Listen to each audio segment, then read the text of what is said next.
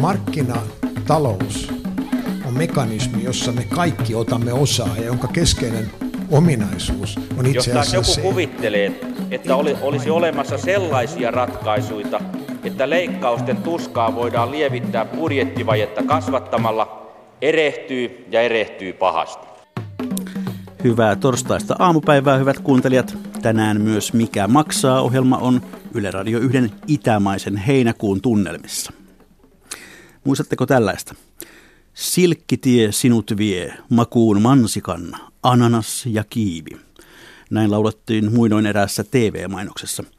Siinä tosiaan mainostettiin jogurttia, joka, joka oli napannut itselleen historiallisen nimen, mutta historiallisen silkkitien kanssa tuolla mansikajugurtilla tokko oli mitään tekemistä.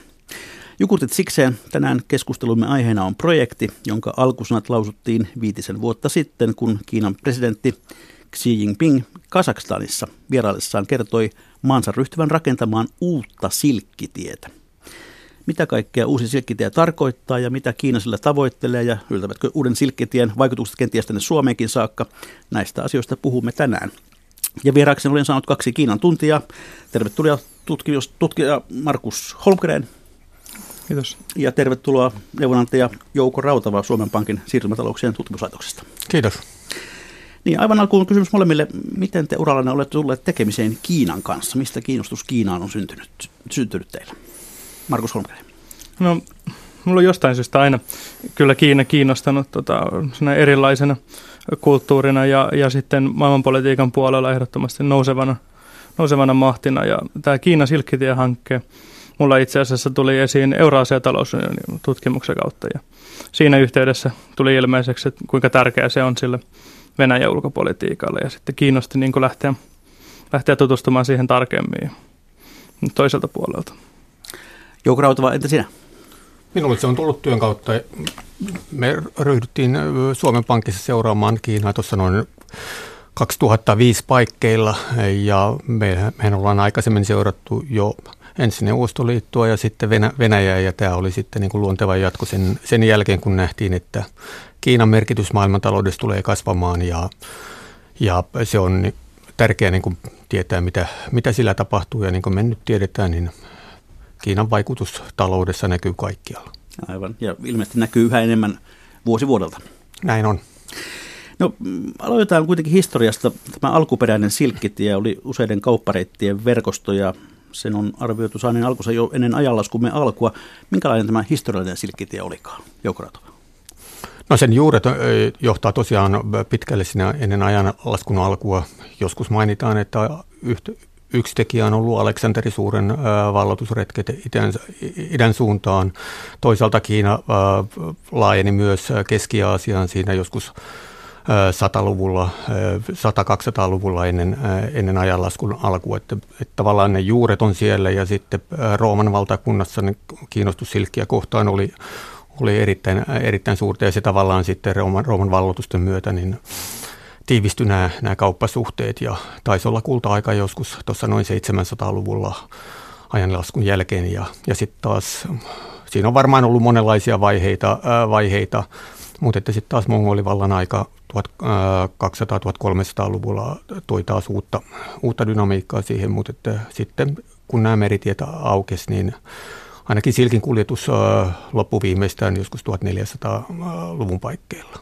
Mutta se oli ilmeisesti taloudellisesti merkittävä sekä Euroopalle että Kiinalle. No kyllähän sitä sanotaan, että 1500 vuotta tämä vanha silkitie oli maailman tärkein kauppa, kauppakäytävä.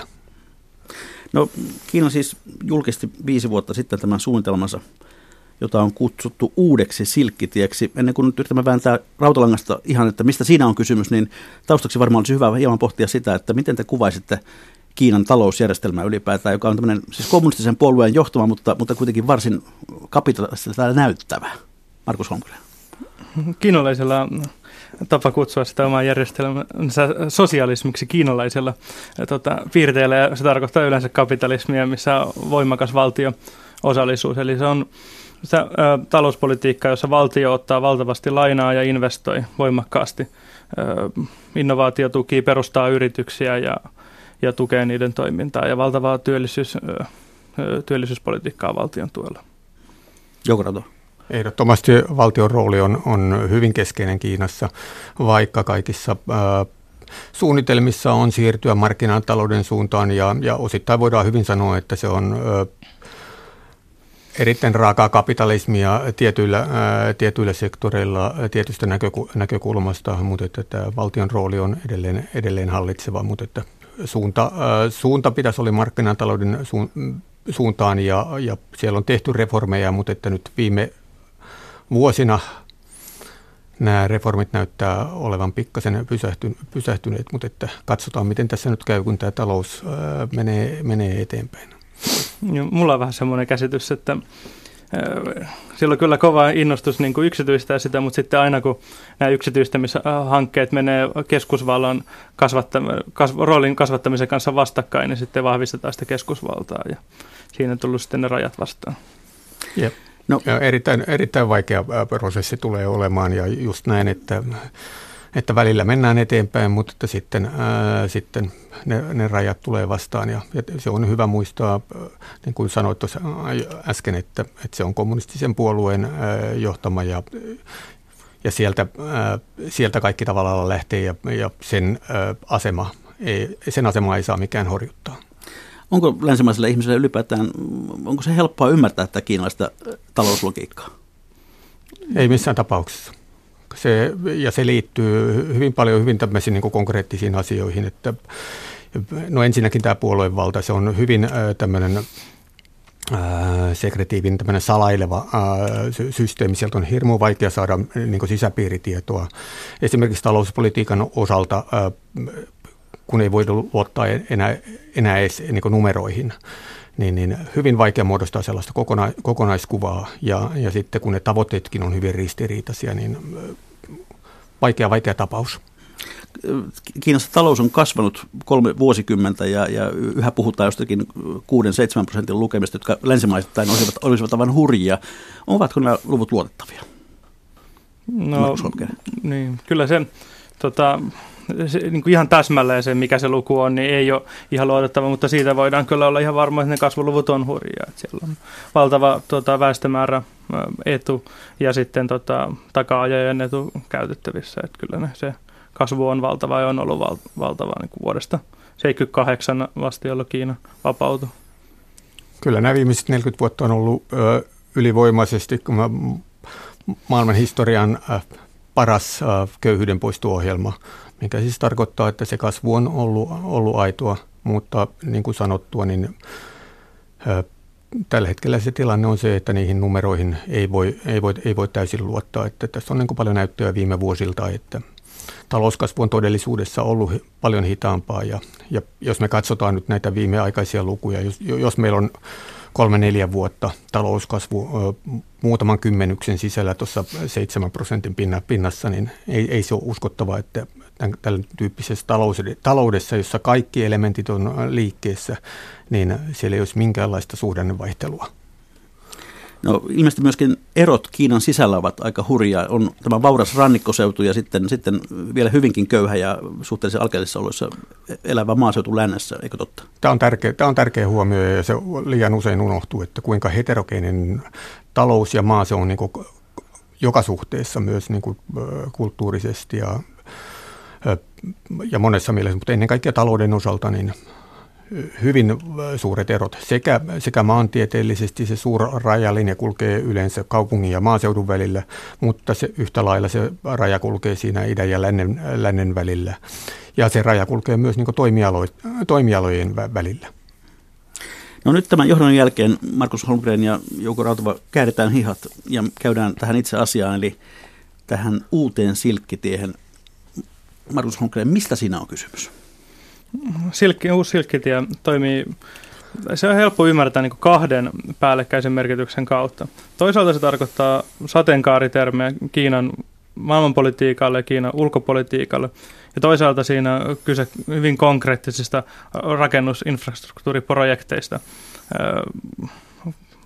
Asiassa, Keski-Asiassa, Pohjois-Afrikassa ja sitten Itä-Euroopassa. No se kulkee Kiinassa nimellä yksi vyö ja yksi tie. Mitä nämä vyö ja tie ovat konkreettisesti, Jouko No alun perinhän äh, sillä tiellä viitattiin tähän, tähän meritiehen, eli että alun perin kun se julkaistettiin tämä suunnitelma tai tämä aloite, ää, aloite niin ää, siinä oli kaksi, kaksi keskeistä elementtiä. Toinen oli Keski-Aasian kautta kulkeva, kulkevat maayhteydet. Se tarkoitti rautateiden, teiden, ää, tämän tyyppisen infrastruktuurin rakentamista ja toinen oli sitten nämä meriyhteydet. Sitten lähinnä aika perinteistä reittiä myöten Intian valtameri ja sieltä sitten Punaiselle merelle ja, ja ne valtiot siinä, mitkä ympärillä on. Mutta että nythän tämä käsite on, on, on muuttunut hyvin, hyvin monella tapaa, että se, se on todella tämmöinen niin kuin sateenvarjo erilaisille erilaisille määritelmille ja, ja käsitteille, ja nythän siellä on mukana jo latinalainen Amerikkakin. Että. Ja myös jäinen silkkitie on Ja mainittu. jäinen silkkitie tuli tämän vuoden alussa mukaan siihen, tämä pohjoinen silkkitie. No tämän hankkeen Kiinan keskipisteeksi on mainittu Xianin kaupunki. Minkälainen paikka se on nykyään? Hmm. Xianin kaupunki on vanha Kiinan pääkaupunki ja se on No nyt tämän projektin ansiosta vielä kasvava, kasvava keskus osittain kyllä valtion niin valtavien investointien puolesta. Että siellä on tarkoitus rakentaa valtava jakelu keskussiirtojärjestelmät, josta sitten rahtipää pystyy niin kuin jakautumaan eri rannikon asutuskeskuksiin tehokkaalla tahdilla. No, onko nyt näin, että aluksi puhuttiin noin 60 maasta, johon tämä silkkitie ulottuisi, mutta jos nyt on jo Etelä-Amerikkakin mukana, niin koko maailma, kun tässä Kiina tavoittelee? No kyllä se vähän siltä näyttää, että ei se, niin kuin tuossa jo aikaisemmin oli puhetta, niin se ei ole todellakaan mikään tämmöinen tiukasti määritelty, määritelty ja rajattu konsepti, vaan se näyttää tarpeen mukaan venyvän siihen suuntaan, mihin, mihin kiinalaiset näkee sen tarkoituksenmukaisesti. No Kiina epäilemättä hakee tässä uusia vientimarkkinoita, mutta ilmeisesti tärkeää silloin on myöskin varmistaa tuontikanavaa esimerkiksi energian suhteen. No Kiinahan on energian tuontinsa jo, jo aikaisemmin varmistunut hyvin, hyvin siinä mielessä, että on, energian tuonti on hajautettu tavattoman moneen, moneen maahan. Eli siellä ei ole yhtään yksittäistä ylitse muiden toimittajaa, että, että siellä on kärjessä tällä hetkellä Venäjä, Venäjä. Venäjän osuus Kiinan öljyn tuonnista on ehkä 15 prosenttia. Heti perässä tulee Saudi-Arabiaa, Angolaa, tämän tyyppisiä maita, mutta että jo nämä numerot osoittaa sen, että öljyn tuonti, energian tuonti on hajautettu hyvin. No, tässä puhutaan aika huikeista summista, kun on esitetty muun muassa tällaista arviota, tuota, että kysymys olisi ehkä noin 900 miljardin dollarin investoinneista rautateihin, satamiin, erilaisiin infrastruktuuriin. Mistä nämä rahat oikein tulevat, Markus Holmgren? Osaltaan tässä on taustalla se, että kun Kiinan talouskasvu on hidastunut, niin se kysyntä kotimaiselle rakennusteollisuudelle on tuli ylijäämään. Siellä on monta valtavaa yritystä, jotka on valtio-omisteisia, valtion perustamia, ja valtio on investoinut valtavasti teräksituotantoa ja moni muihin sementin ja rakennustarpeiden tuotantoa. Ja tälle ylijäämälle nyt täytyy saada joku käyttö, ja Kiina on sitten nyt lanseerannut tämän projektin sitä, niin kuin minimoimaan niitä tappioita, jotka tästä ylituotannosta tulee, tai jopa kääntämään ne voitoksi. Tarjoaa halpaa lainaa tai no ei nyt aina niin halpaakaan, mutta lainaa kuitenkin sitten maille, jossa on paha pula toimivasta infrastruktuurista ja vie sitten omat yritykset, rakennusaineet ja työntekijät usein niin maihin rakentamaan niitä. Eli ne ovat kiinalaiset nimenomaan, jotka sitten rakentavat näitä, näitä tuota, rautateitä ja muita hankkeita. Näin se usein on, että, ja useimmiten, ylivoimaisesti useimmiten, että kun joku, joku projekti tämän Silkitie-hankkeen ympärillä hyväksytään ja rahoitetaan Kiinasta, niin kyllä sen myös rakentaa kiinalaiset. No, mistä, se, mistä Kiinalle riittää rahaa tällaisiin, tämmöisen mittaluokan hankkeeseen? No taustalla on tietenkin tämä aikaisempien vuosikymmenen nopea, nopea kasvu ja, ja sitä kautta ja ensinnäkin, että kiinalaiset on säästäneet hyvin paljon, että, että siellä kotitalouksien säästämisasti on ollut hyvin korkea, jota, ja sitten niin nämä kotitalouksien säästämisen, nämä valtion pankit on jo aikaisemmin, ne on kanavoinut, niin kuin Markus totesi tuossa noin, kotimaassa rakentamiseen, ja, ja nyt, ö, nyt niitä varoja suunnataan sitten ö, näihin muihin, muihin kohteisiin. No miten tuolla Keski-Aasiassa maat ovat sitten suhtautuneet tällaiset, että kiinalaiset tulevat sinne ja rakentavat heille rautateet ynnä muuta. Katsotaanko sitä hyvällä vai, vai onko se myös mm, niinpä, että he vievät töitä paikallisilta? Vaihtelevasti. Hmm. Kyllä se on monipuolista. Ja usein ne paikalliset saattaa olla skeptisempiä tota, sen suhteen, että kiinalaiset tulee ja vietyvät, kun sitten ne tota, mm, valtiojohtajat tai muut johtajat, jotka tilaa ja tuo niitä kiinalaisia palveluita. Aivan. No nykyisin joka ikisessä tulevaisuuden suuntaavassa hankkeessa mainitaan yleensä tekoäly ja digitalisaatio. Ovatko ne jollakin tavalla Framilla myös tässä uudessa Silkkitie-hankkeessa? No kyllähän tämä Silkkitie-hanke on pääasiassa hyvin tämmöinen perinteistä, perinteistä infrarakentamista ainakin toistaiseksi ollut. Mutta sitten siinä on tietenkin näitä, näitä muita puolia ja, ja sen jää nähtäväksi, että miten nämä esimerkiksi tämä teknologinen teknologinen kehitys ja, ja siihen liittyvät ää, asiat tulee näkymään, ää, näkymään siinä Silkitie-projektissa, mutta että se me tiedetään, että aivan varmasti, että Kiinan agendalla kaikki tämmöinen uusi teknolo- teknologia on, on hyvin korkealla ja, ja hyvin arvostettua ja se näkyy siinä talouspolitiikassa, niissä valinnoissa ja, ja muun muassa siinä, minkälaisia, minkälaista teollisuuspolitiikkaa siellä harjoitetaan. Ja tämähän on iso kauppapoliittisten kiistojenkin aihe tällä hetkellä. Aivan. No, Jouko Rautava ja Markus Holmgren, puhutaan sitten tämän hankkeen motiiveista ja tavoitteista. Kuinka avoimesti Kiina on sen kertonut, että mihin Kiina uudella silkkitiellään pyrkii? Markus Holmgren. No, ei kyllä avoimesti lainkaan. Että osittain tämä sateen varjomaisuus, että luotaan niin kuin tosi paljon laajalti asioita, mikä sopii, niin mahdollistaa myös sitten sen, että melkein mitä tahansa tapahtuu, niin Kiina voi julistaa, että tämä on ollut menestys. Ja ne konkreettiset tavoitteet, niin kuin on, tai NS-konkreettiset tavoitteet, liittyy sitten siihen yhteishengen ja kauppakanavien luomiseen ja kaupan helpottamiseen ja maailman etäisyyksien lyhentämiseen. Kyllä olen pitkälle samaa mieltä, ö, mieltä ja tämän hankkeen voi nähdä myös tämmöisenä niin kuin Kiinan politiikan brändäyksenä, eli, eli markkinointi, markkinointikäsitteenä, että sen alle voidaan laittaa kaiken näköisiä hyviä, hyviä asioita, ja Kiinahan mielellään puhuu tällaisesta win-win sopimuksista, mutta että se samalla pitää kyllä hyvin, hyvin tiukasti niin kuin tämän koko käsitteen epäselvänä, niin kuin Markus, Markus totesi, että, että ei siitä oikein pääse kiinni, kiinni että mitä, mikä se, niin kuin se virallinen tavoite on, mutta että kyllähän tutkijapiireissä ja, ja politiikan tekijöiden piireissä hyvin, hyvin selkeästi nähdään se, että tämä on osa Kiinan ulkopolitiikkaa, turvallisuuspolitiikkaa, talouspolitiikkaa, eli sen alle mahtuu hyvin paljon ja hyvin, hyvin tällaisia isoja asioita. Eli tämä voisi tiivistää ehkä, että tässä on kysymys siitä, että Kiina pyrkii kaikin tavoin maailman ykköseksi. No senhän Kiina on suoraan sanonut. Jos me katsotaan viime syksyn puoluekokouksen tavoitteita, niin 2049, kun se nyt oli, niin Kiinan on tarkoitus olla maailman johtava valtio. Samaan aikaan, kun se viettää satavuotisjuhlia tämä nykymuotoinen Kiina. Hmm. Xi on todennut moneen kertaan, tai lanseerannut sellaisen iskulausen, että älkää unohtako kansallista nöyryytystä, joka tarkoittaisi mu- muistuttaa sitä, että Kiina on ollut maailman johtava talousmaa 2000 vuotta. Tota, ja oikeastaan ne viimeiset parisataa vuotta tai, tai 400 vuotta laajemmin ajateltuna on ollut poikkeuksia Kiinan historiassa. Ja tarkoitus olisi palata sinne ykköspaikalle. Aivan.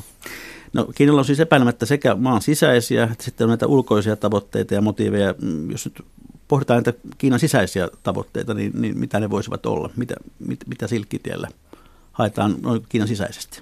No alun perin hyvin voimakkaasti tuotiin esille se, että nämä Kiinan ö, ylituotanto-ongelmat, että niille täytyy saada jonkinlaista ratkaisua. Ö, se ratkaisu, yksi ratkaisu oli sitten, että lähdetään viemään niitä tavaroita, niin kuin tässä Markuskin toi jo äsken, äsken esille.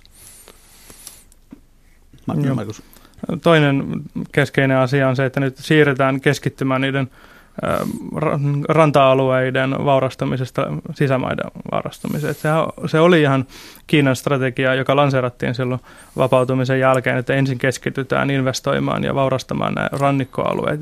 Ja nyt on todettu, että se on saatu aikaiseksi ja, ja nyt siirretään tuotantoa ja, ja niin kuin kehitystä sinne sisämaahan. Ja sitten tulkinnut, että siinä on osittain kysymys myös siitä, että kun Kiina ei enää ole halpatyövoiman maa. Ja, ja monet yritykset, jotka, jotka vaatii halpatyövoimaa, on ruvennut lähtemään pois Kiinasta halvemmille markkinoille. Ja tässä osittain näiden Kiinan sisäisten rakennusprojektien ja yhteyksien avaamisesta länteen niin tarkoituksena on houkutella yrityksiä sitten siirtymään ulkomaiden sijasta Kiinan sisämaa-alueelle, jossa sitä halpatyövoimaa vielä on runsaasti tarjolla.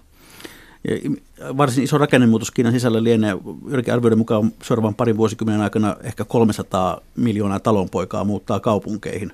Miten uusi Silkkitie tukee tätä projektia?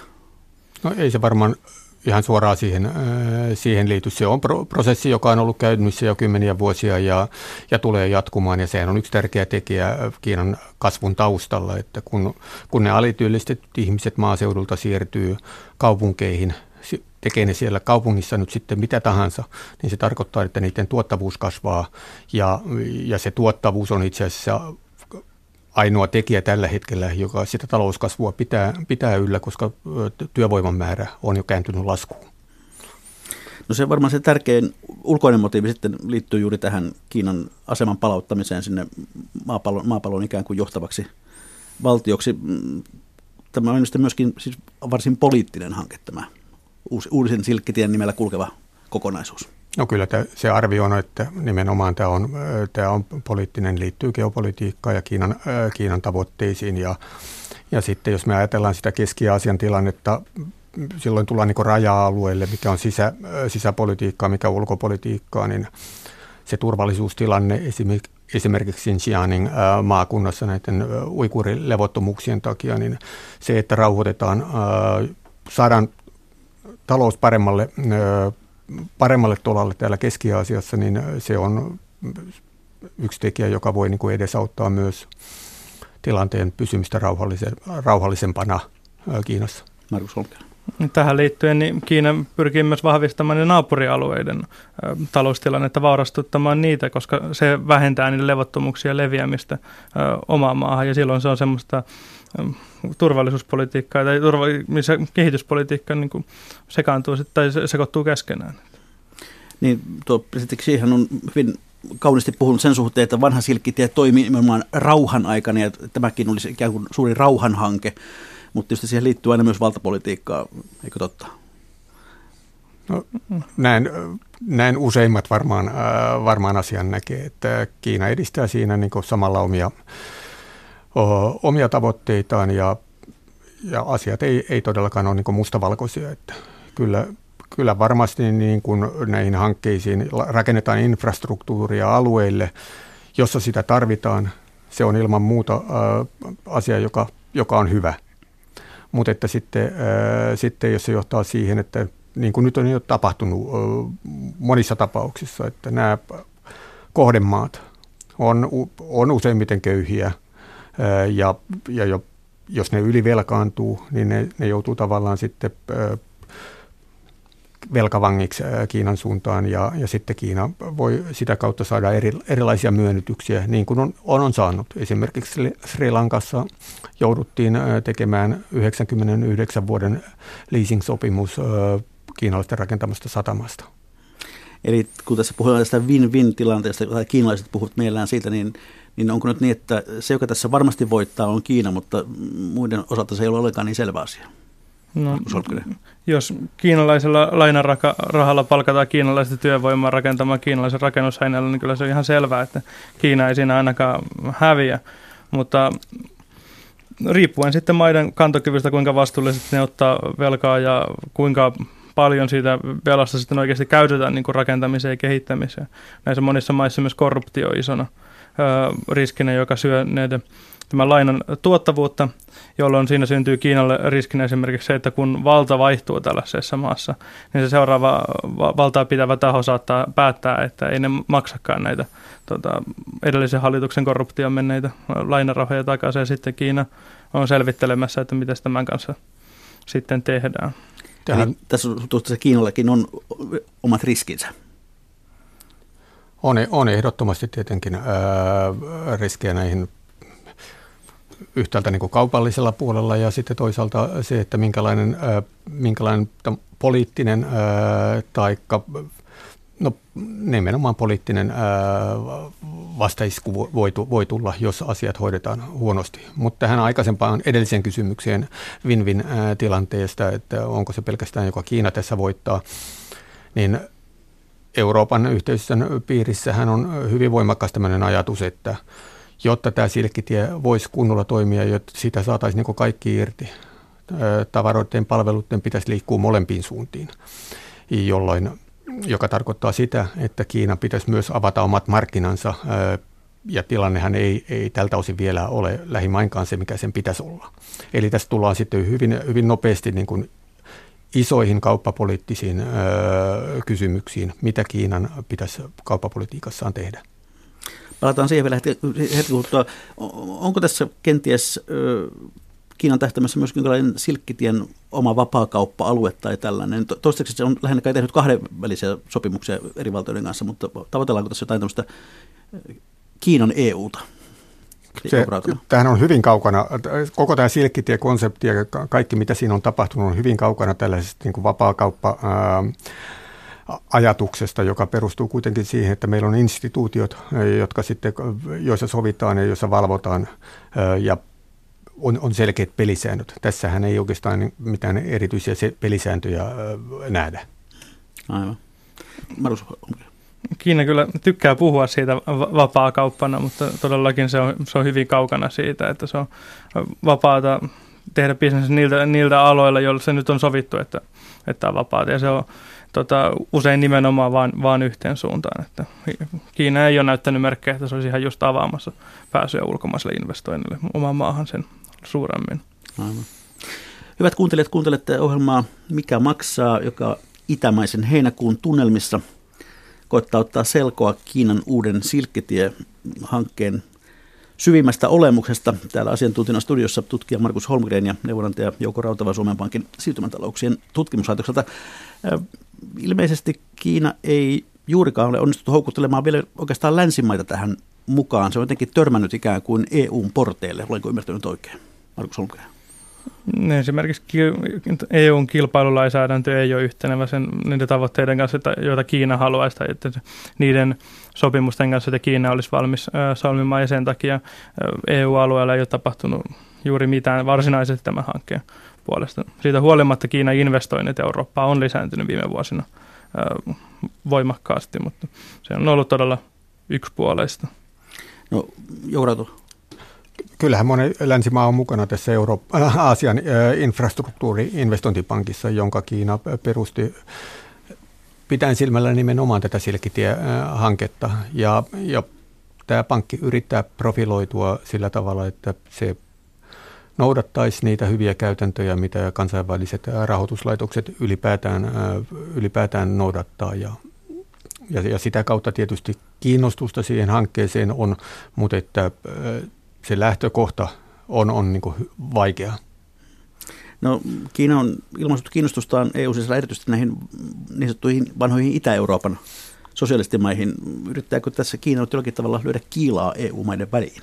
No ainakin EU-ssa ollaan huolestuneita tästä 16 plus 1 ryhmästä ja, ja sitä kautta tulevasta Kiinan vaikutusvallan kasvusta. Ja tässähän oli joku, oliko viime vuoden lopulla just näiden maiden kokous ja ja sen yhteydessä niin solmittiin tietysti ää, sopimuksia, en muista joitakin miljardeja siellä, siellä puhuttiin siihen aikaan. Mutta että sitten kun laitetaan nämä Silkkitie-projektien hanke, hankkeen rahoitus vastaan, mitä rakennerahaa esimerkiksi EU antaa, niin kyllähän EU on ylivoimainen toimija vielä, vielä tässä, tässä mielessä. Mutta että kyllä se huolta on herättänyt.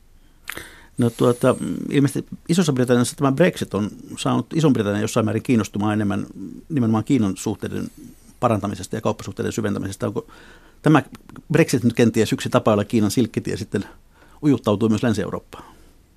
Kyllä mä luulen, että Britanniassa ollaan yhtä lailla huolestuneita siitä, että mitkä ne pelisäännöt on Kiinan kanssa ja mä en oikein niin jaksa, jaksa niin uskoa, että se, se, on, se on mikään niin tämmöinen käänteen tekevä tekijä, vaan kyllä, kyllä se brittijärjestelmä perustuu tähän aikaisempaan sopimuspohjaiseen kansainväliseen talousjärjestelmään ja en mä usko, että siitä, siinä tullaan niin mitään erityistä muutosta näkemään. No, Suomessa tämän silkkitien tuntumaan on päästy, kun viime vuoden lopulla aloitettiin tavarajuna liikenne Kouvolan ja Kiinan Xianin välillä. Mitä me tiedämme tästä tästä liikenteestä? No se tiedetään ainakin, että se on kasvanut valtavasti, siis ei pelkästään Suomeen, vaan jos se lähti liikkeelle 2011, tuli muistaakseni ensimmäiset muutama, muutama juna Eurooppaan. Ja nyt niitä tuli viime vuonna, jos mä nyt oikein muistan, niin yli kolme ja puoli tuhatta junaa kulki sillä tällä Euroopan ja Kiinan välisellä reitillä. Siellähän on useampia, useampia reittejä. Niin kasvu on ainakin ollut, ollut vaikuttavaa ja ja, ja mutta se on kaiken kaikkiaan mielenkiintoinen ää, kysymys. Tämä Suomen roolihan tässä tulee muun muassa sen takia, että nyt tämä kehitys on ollut niin paljon nopeampaa, että Keski-Euroopan esimerkiksi Puolassa olevat jakelukeskukset, niin ei tahdo ei ole tahtonut pysyä kehityksen mukana ja sinne on tullut valtavat jonot käsittelylle ja mun käsittääkseni Suomen yksi markkinointivaltti tässä on, että pystytään käsittelemään nopeasti siitä se tavara, mikä tulee. Se, mikä on kiinnostavaa, on, että tuota reittiä tänne tällä Kouvola-Xian välillä operoi Kasakstanin rautatieyhtiö. Mitä me sitten tiedämme? No en tiedä sitä rautatieyhtiöistä enkä näistä yksityiskohdista mitään, e-, mitään erityistä, mutta että kiinnostava piirre ylipäätään näissä rautatiekuljetuksissa on se, että ne on, va, ne on erittäin vahvasti subventoitu Kiinan julkisen vallan taholta. Sekä niin kuin, tai ehkä erityisesti Kiinan eri alueiden taholta, koska siellä käydään kilpailua näistä, Kiina, näistä silkkitiehankkeista. Ja, ja jos, no näitä lukuja on erilaisia, mutta että jos jos sanotaan, niin kuin just tällä viikolla luin ö, yhden jutun, jossa puhuttiin, että tämmöinen kontti, kun, se tulee rautateitse, jotta se olisi kannattavaa se liiketoiminta, sen pitäisi maksaa 10 000 taalaa. Nyt on selkeitä näyttöjä siitä, että se kontin, konttia tuetaan niin, niin paljon, että se hinta on jossain 4-6 tuhannen dollarin välillä. Merikuljetuksista ja kontin hinta on ehkä, ehkä tuhannen dollarin luokkaa. Eli, eli se, kun katsotaan tästä eteenpäin, niin ky- kyllä mä olisin huolestunut siitä, että jossain vaiheessa nämä tuet tulee loppumaan ja kuinka paljon sitä, sitä logistiikkaketjua saadaan sitten tehostettua niin, että näitä subventioita, subventioita, subventioita ei tarvittaisi. Aivan. Markus Holminen. Ehdottomasti, siis tuohon, vaikka se kasvu on ollut suurta, niin siinä on vielä suuri Kiinan valtion takaustuki tota, taustalla. Ja että aika paljon täytyisi vielä ketjut ja, ja tämmöinen, myös näiden välimaiden omaehtoiset markkinat kehittyä, että se olisi uskovasti niin kuin kasvukestävällä pohjalla ilman näitä tukia. Siihen Kasakstanin rautatieyhtiöhän muista lukeneeni sellaisen väitteen, että Kiina omistaisi 49 prosenttia siitä tuota, rautatieyhtiöstä, eli suurimman sal, sallitun osuuden, joka, joka sitten on auttanut Kiinaa myös ajamaan näitä uudistuksia ja, ja rakennushankkeita tämän pohjalta. No, jos nyt sitten ajatellaan Suomea ja tätä uuden silkkitien sateenvarjon alla olevaa, olevaa kaikkea, niin, niin mitä mahdollisuuksia se voisi Suomelle avata? Markus Holmgren. No, mielestäni yksi keskeisempiä olisi, mitä se avaa, niin välillisesti meidän kauppayhteydet Venäjään voisi parantua tämä yhteyksien kautta. Et ei pelkästään, että mennään Kiinaan ja Kasakstaniin ja, ja Etelä-Korea ja Japaniin, vaan myös ihan, ihan Venäjän kaupan lisääntyminen. Siinä on luultavasti vielä potentiaali, jos Venäjä siis lähtee mukaan tähän hankkeeseen sillä kun nyt yhtenäistä tullisääntöä ja, ja standardeja Kiinan kanssa, niin se helpottaisi meitäkin EUta tota, yhdentämään käytänteitä Venäjän kanssa. Tässä toki ongelmana on nyt nämä sanktiot, ja, mutta, mutta ei nekään niin kuin ikuisia ole, että kyllä sekin tilanne tulee vielä joskus helpottamaan. Rautua, minkälaisia mahdollisuuksia sinä näet silkki tässä Suomelle? No se tiedetään, että yritykset on ö, kiinnostuneita näistä hankkeista ja, ja kyllä mä näkisin sen, että se on sitten pääasiassa tietenkin yritysten, ö, yritysten tehtävä yrittää, ö, yrittää päästä ö, mukaan, mukaan näihin hankkeisiin. Mun on ehkä pikkasen vaikea, vaikea nähdä, niin kuin, että Suomen pitäisi millään erityisellä tavalla keskittyä tähän nimenomaan tämän silkkitie-ajattelun ympärille, vaan että, että Suomella EUn kautta ja EUn kauppapolitiikan kautta niin kuin turvata ne ää, kauppapoliittiset mahdollisuudet ja, ja tämmöinen moninkeskisen kaupan pelisäännöt, niin se on se, jos se, mikä julkinen sektori tässä, tässä oikeastaan voi tehdä. Mutta että sitten siellä on tietenkin tämmöisiä, tämmöisiä sektoreita, niin kuin tämä Kouvolan liikenneyhteyden, logistiikkayhteyksien kautta tulevat hyödyt ja, ja tai mahdolliset hyödyt ja, ja liiketoimintamahdollisuudet. Että ne on tietenkin semmoiset, mitkä pitää, mille voi toivottaa niin kuin vaan, että hyvin menisi. Mutta tässä vaiheessa ei kannata siis vielä ehkä ryhtyä suosittelemaan, että Kouvola ryhtyy investoimaan ja rakentamaan jättimäistä logistiikkakeskusta siinä toivossa, että, että Kiinan, Kiinan tuota vientiä Eurooppaan suuntautuisi Suomen kautta enemmän. No kyllä mä painottaisin niitä riskejä, mitkä liittyy näihin äh, esimerkiksi rautatiekuljetuksiin liittyviin, äh, liittyviin valtion tukiin äh, Kiinan puolelta, että se ei ole tällä hetkellä ehkä kuitenkaan kestävällä pohjalla. Että kun investointeja Suomessa mietitään, niin tämä on yksi asia, joka pitäisi ottaa huomioon. Marus Niin sen lisäksi vaikka Venäjällä ja Kiinalla on nyt paremmat välit ehkä kuin koskaan, niin ei sekään välttämättä niin kuin ikuisesti jatku. Että no. Joku konflikti vaikka Keski-Aasiassa intressien välillä saattaisi johtaa väliä nopeatempoisenkin tulehtumiseen, jolloin mikä se, Venäjä on näyttänyt mennessä monta esimerkkiä, että se on vaan halukas käyttämään kauppapoliittisia kiristyskeinoja niin geopolitiikkansa ajamiseen ja silloin Kiinan vahvat investoinnit esimerkiksi tähän rautatieyhteyteen, Silkkitie-hankkeeseen, niin voi olla yksi potentiaalinen painostuskeino Venäjällä käyttää Kiinaa vastaan. Siinä ei paljon pandat sitten lohduta meitä, jos, jos niin kuin isot pojat joutuvat nokikkain. Tuota, Markus Holmgren, kirjoitit Sorsa-säätiölle artikkelin tästä uudesta silkkitiestä alkuvuodesta ja päätit sen arvioon, että uusi silkkitie on mahdollinen, mutta hauras. Mitä tarkoitit sillä? Öm, sitä, että toistaiseksi menee hyvin ja Kiinan tuki on vahvaa, mutta niitä ongelmia on, on lukuisia just nämä. Kiinan talouskasvu hidastuminen voi aiheuttaa niin kuin todella nopea tempoisen romahtamisen tässä, jos ei ole enää rahaa siitä hankkeeseen samalla tavalla kuin ennen.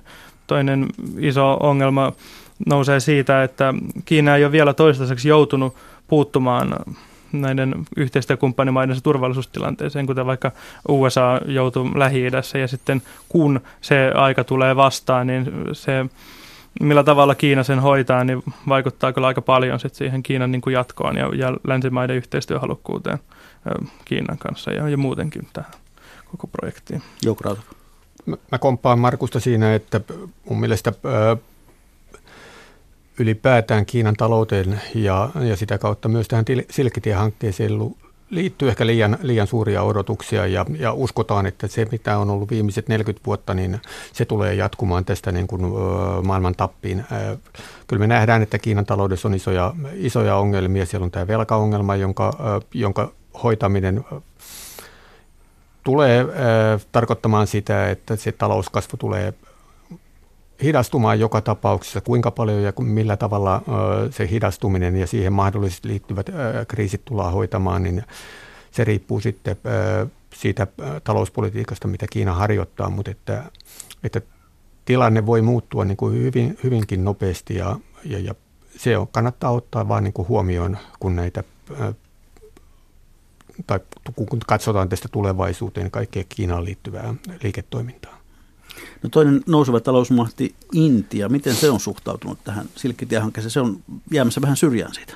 No Intialla ja Kiinallahan on perinteisesti niin hyvin huonot, huonot välit ja, ja tähän silkkitiehankkeeseen liittyen erityinen ongelma on ollut tämä Pakistanin käytävä, koska niin sehän, sehän, se menee Pakistanin hallitseman Kasmirin läpi, jota Intia pitää omana alueenaan, eli se pitää tätä hanketta siinä mielessä oman suvereniteettinsa, loukka, suvereniteettinsa loukkaavana, loukkaavana asiana. Mutta tämä ei tietenkään sulje pois sitä, etteikö kiinalaiset yritykset toimisi Intiassa nyt jo, ja ne laajentaa toimintaansa siellä.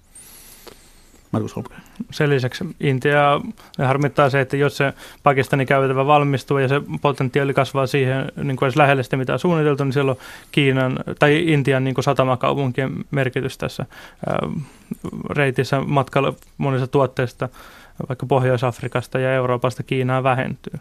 Minkä lisäksi sitten se Kvadarin kaupunkiin rakennettu satama on tarpeeksi hyvä, että sinne voi pitää lentotukialuksia ja sukellusveneitä, vaikka sitä virallisesti ei olekaan kaavailtu sotilastukikohtaan, niin kyllä se näyttää siltä, että, että Kiina sellaista sinne vielä suunnittelee rakentavansa. Ja se on kohtuu lähellä Intia, joka, joka tuskin miellyttää. No sitten on toinen mahtekijä Venäjä. Miten Venäjällä on katsottu tätä silkkitiepullistelua, josta sellaiseksi sanoo? No ensinnäkin voisi todeta sekä Venäjästä että Intiasta, että ne on yksi maailman sulkeutuneimpia talouksia tällä taloudellisessa mielessä. Eli hyvin, hyvin vaikeita kumppaneita niin ylipäätään tällaiseen kansainväliseen liiketo, liiketoimintaan. Venäjällä on sitten tietenkin omat erityisongelmansa liittyen sitten Keski-Aasiaan ja, ja ylipäätään näihin Kiinasuhteisiin, vaikka täytyy sanoa, että toistaiseksi ne on kuitenkin suhteellisen hyvin pystyneet, pystyneet pitämään kaikki sellaiset jännitteet pinnan alla ja, ja ainakin niin kuin täysin pinnallisella tasolla niin suhteet on, on varmasti niin kuin paremmat, mitä ne on, ne on koskaan ollut, mutta että e, ei sitä voi niin kuin sivuuttaa, että etteikö – siellä isoja jännitteitä olisi ja niitä on, on jo nähty. Mm, Venäjällä langetettu sanktiot on osaltaan auttanut tukemaan niiden väliä kehitystä. Venäjä on saanut Kiinalta lisää tuottoa investointeja. Kiina ostaa enemmän energiatuotteita kuin aikaisemmin, minkä lisäksi myös puu ja vilja on tärkeitä tuota, Kiinalle. Ja, ja Kiina olisi valmis investoimaan vielä voimakkaammin ostamaan lisää viljelyä tai potentiaalista viljelymaata Siperiasta ja muuta turvatakseen sitä omaa ruoasaantia. Mutta me voidaan myös todeta se, että jos me katsotaan tämän vuosikymmenen kehitystä, niin Kiinan ja Venäjän suhteita, taloussuhteita ja kauppasuhteita on vetänyt öljyn vientimäärien kasvu, öljyn hinta – ja sitten Kiinan oma, oma dynamiikka. Että ei siellä tavallaan, ja Kiina ei missään tapauksessa ole valmis vaarantamaan omia, o, omaa asemaansa ää, länsimarkkinoilla sillä, että se lähtisi johonkin sumpulointiin Venäjän, sellaisen sumpulointiin Venäjän kanssa, jonka se tietää, että on varmasti esimerkiksi sanktiopolitiikkaa vastaan. No näiden silkkitieinvestointien lisäksi kiinalaiset yritykset ovat investoineet aika voimakkaasti muutenkin Eurooppaan. Olemmeko me kohta suurin piirtein Kiinan omistuksessa täällä Euroopassa? Jouko Rautava.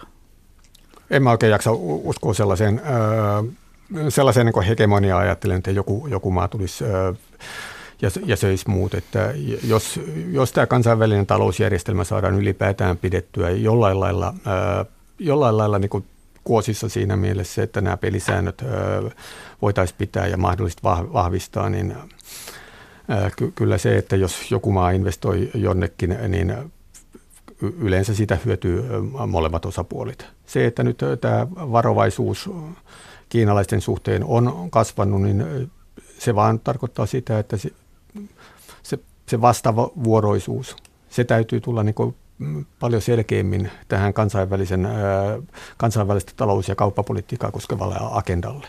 Markus Holm.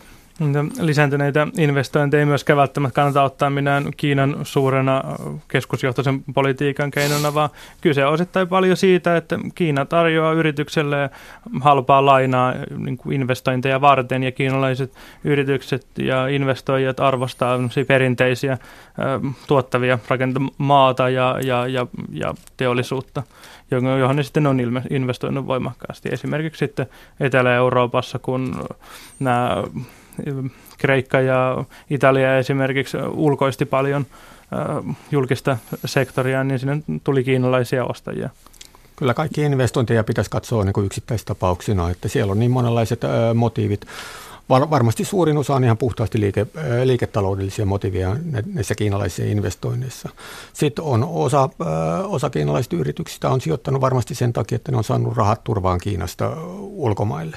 Ja, ja sitten on myös sellaisia sijoituksia varmaan, joissa niin valtion intressi, Kiinan valtion intressi on vahvasti mukana ja, ja ne on ehkä ne sitten, jotka, joihin pitää joita pitää katsoa niin kuin, tarkemmin. Ja, ja tietenkin se on aina sitten sopia, siinä on kaksi sopia puolta, niin pitää huoli se, että tehdään fiksuja sopimuksia.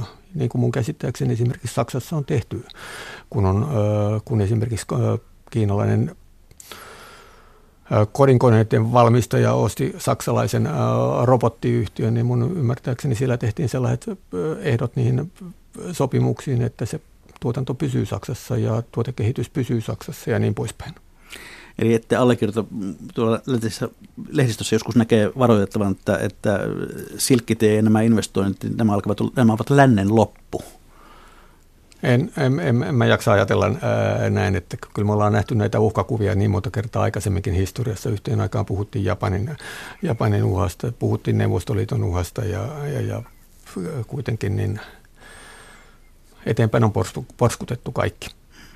No, jotta tämä silkkitie kokonaisuus onnistuisi, niin, niin pitäisikö Kiinan myös avata omia sisämarkkinoitaan ulkomaisille kilpakumppaneille, jotta tavallaan vastavuoroisuus Ehdottomasti. Ehdottomasti. Kiina on kehittynyt nyt jo niin pitkälle, että ne alueet, mitkä on kansainvälisessä vaihdannassa mukana, niin ne on monelta osin paljon kehittyneempiä kuin mitä esimerkiksi Euroopassa on sitten jotkut heikommin kehittyneet maat. Ja, ja jos me otetaan toimialoja, siellä, on, siellä ollaan aivan ehdottomassa maailman kärjessä monilla teknologian aloilla, mobiilimaksamisessa, tämän tyyppisissä palveluissa.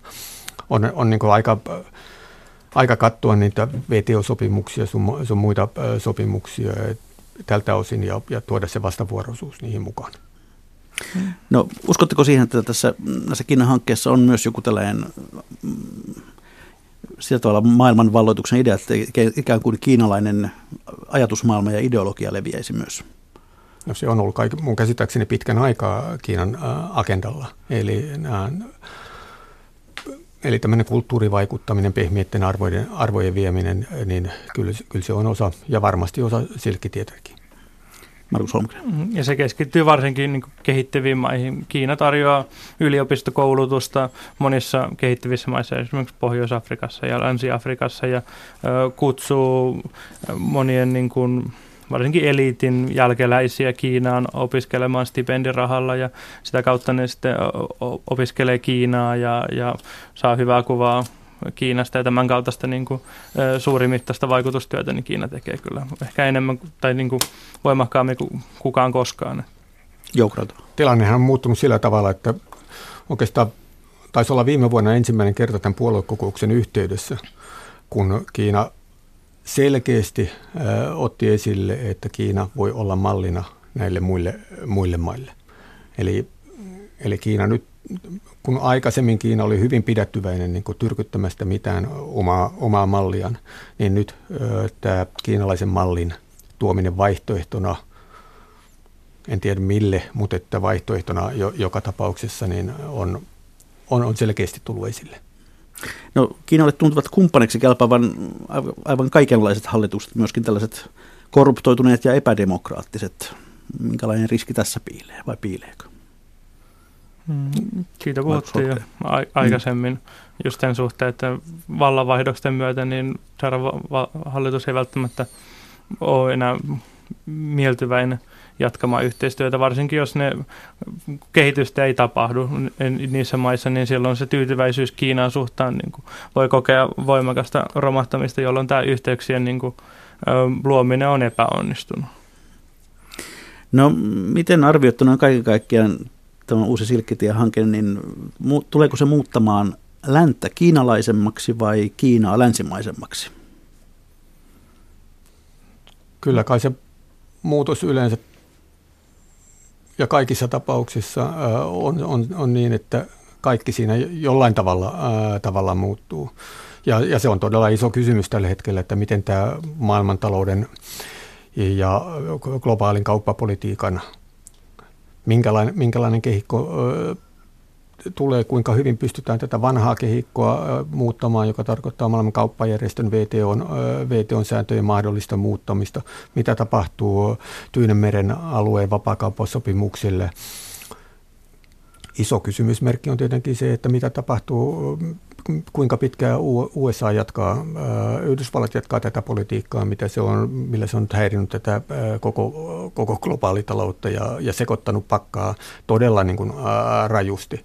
Että mutta että me tiedetään, että sielläkin on sitten taas kahden vuoden kuluttua vaalit, että, että mi, mi, millä tavalla nämä asiat sitten nousee esille, esille Yhdysvalloissa. Että isoja, isoja, todella isoja kysymyksiä. Sen sijaan Kiinassa näyttää siltä, että, että nykyinen presidentti saattaa jatkaa vaikka pari vuosikymmentä vielä.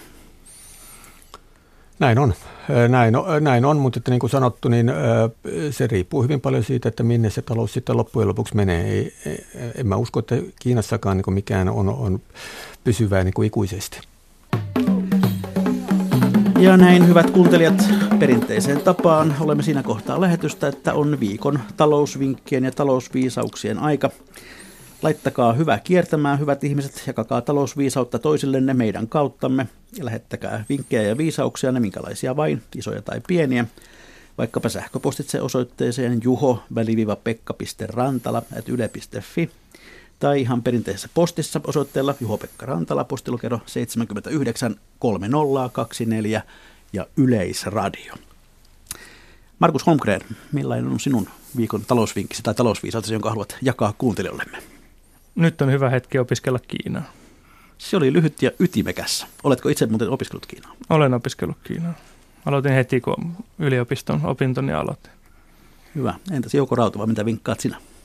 No Kiinaan liittyen ja Kiinan talouden koon hahmottamiseen liittyen ehkä parhaita vinkkejä, mitä mä olen itse, itse saanut ja mitä olen sitten levittänyt eteenpäin, on se, että otat äh, minkä tahansa luvun, kerrot sen, kerrot sen 1,4 miljardilla, sä saat ison luvun. Mutta se toimii myös toisinpäin. Otat minkä tahansa luvun ja jaat sen 1,4 miljardilla, niin tulee pieni luku. Se oli varsin kiinalainen vinkki ja viisaus. Yleisövinkkimme ei tällä kertaa liity millään tavalla Kiinaan, vaan ennemminkin kesään, ehkä heinäkuuhunkin. Automies Espoosta hän kirjoittaa näin. Kesällä suomalaiset liikkuvat paljon autoillaan. Taloudellinen ajaminen vähentää polttoaineen kulutusta, sillä on suora vaikutus autoilun kustannuksiin ja päästöihin. Suunnittele siis reittisi etukäteen, vältä äkillisiä jarrutuksia ja manuaalivaihteisessa autossa jätä väliin vaihteita, jos mahdollista. Joustava ajotyyli tulee siis halvemmaksi. Nopeat kaasutukset ja äkilliset jarrutukset vievät paljon bensaa ja kuluttavat myös autoa. Kiitoksia Jouko Rautava, kiitoksia Markus Holmgren ehkä tässä Silkkitiestä saimme jonkinlaisen käsityksen tämän myötä. Tämä ohjelma on kuultavissa jälleen Yle Areenassa, niin kuin kaikki muutkin tähän asti tehdyt noin 2500 Mikä maksaa ohjelmaa. Kiitoksia kuuntelijoille. Mikä maksaa, sitä ihmetellään jälleen viikon kuluttua.